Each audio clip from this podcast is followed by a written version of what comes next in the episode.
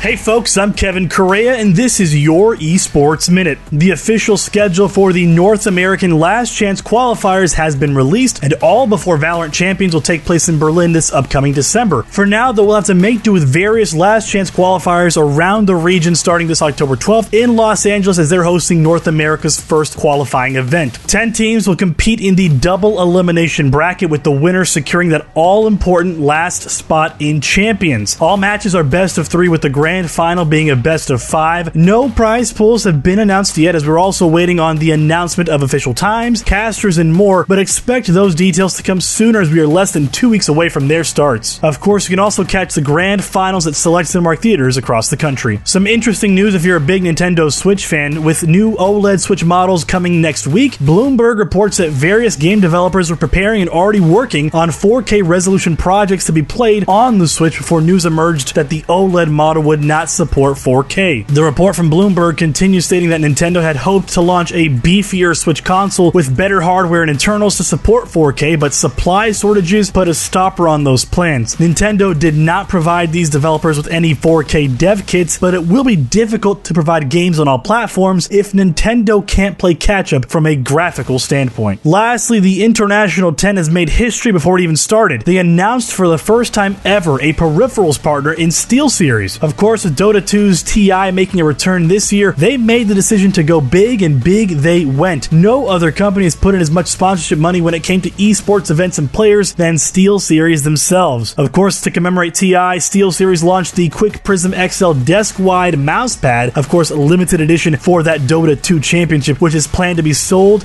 during and at that event. I'm Kevin Correa. That's my time, and that has been your Esports Minute. Follow us on Twitter at Esports Network and at Correa24, and be sure to visit esports sportsnetwork.com for more stories written by our great staff, as well as connect with us on our Discord channel. We'll up to you again tomorrow on Friday.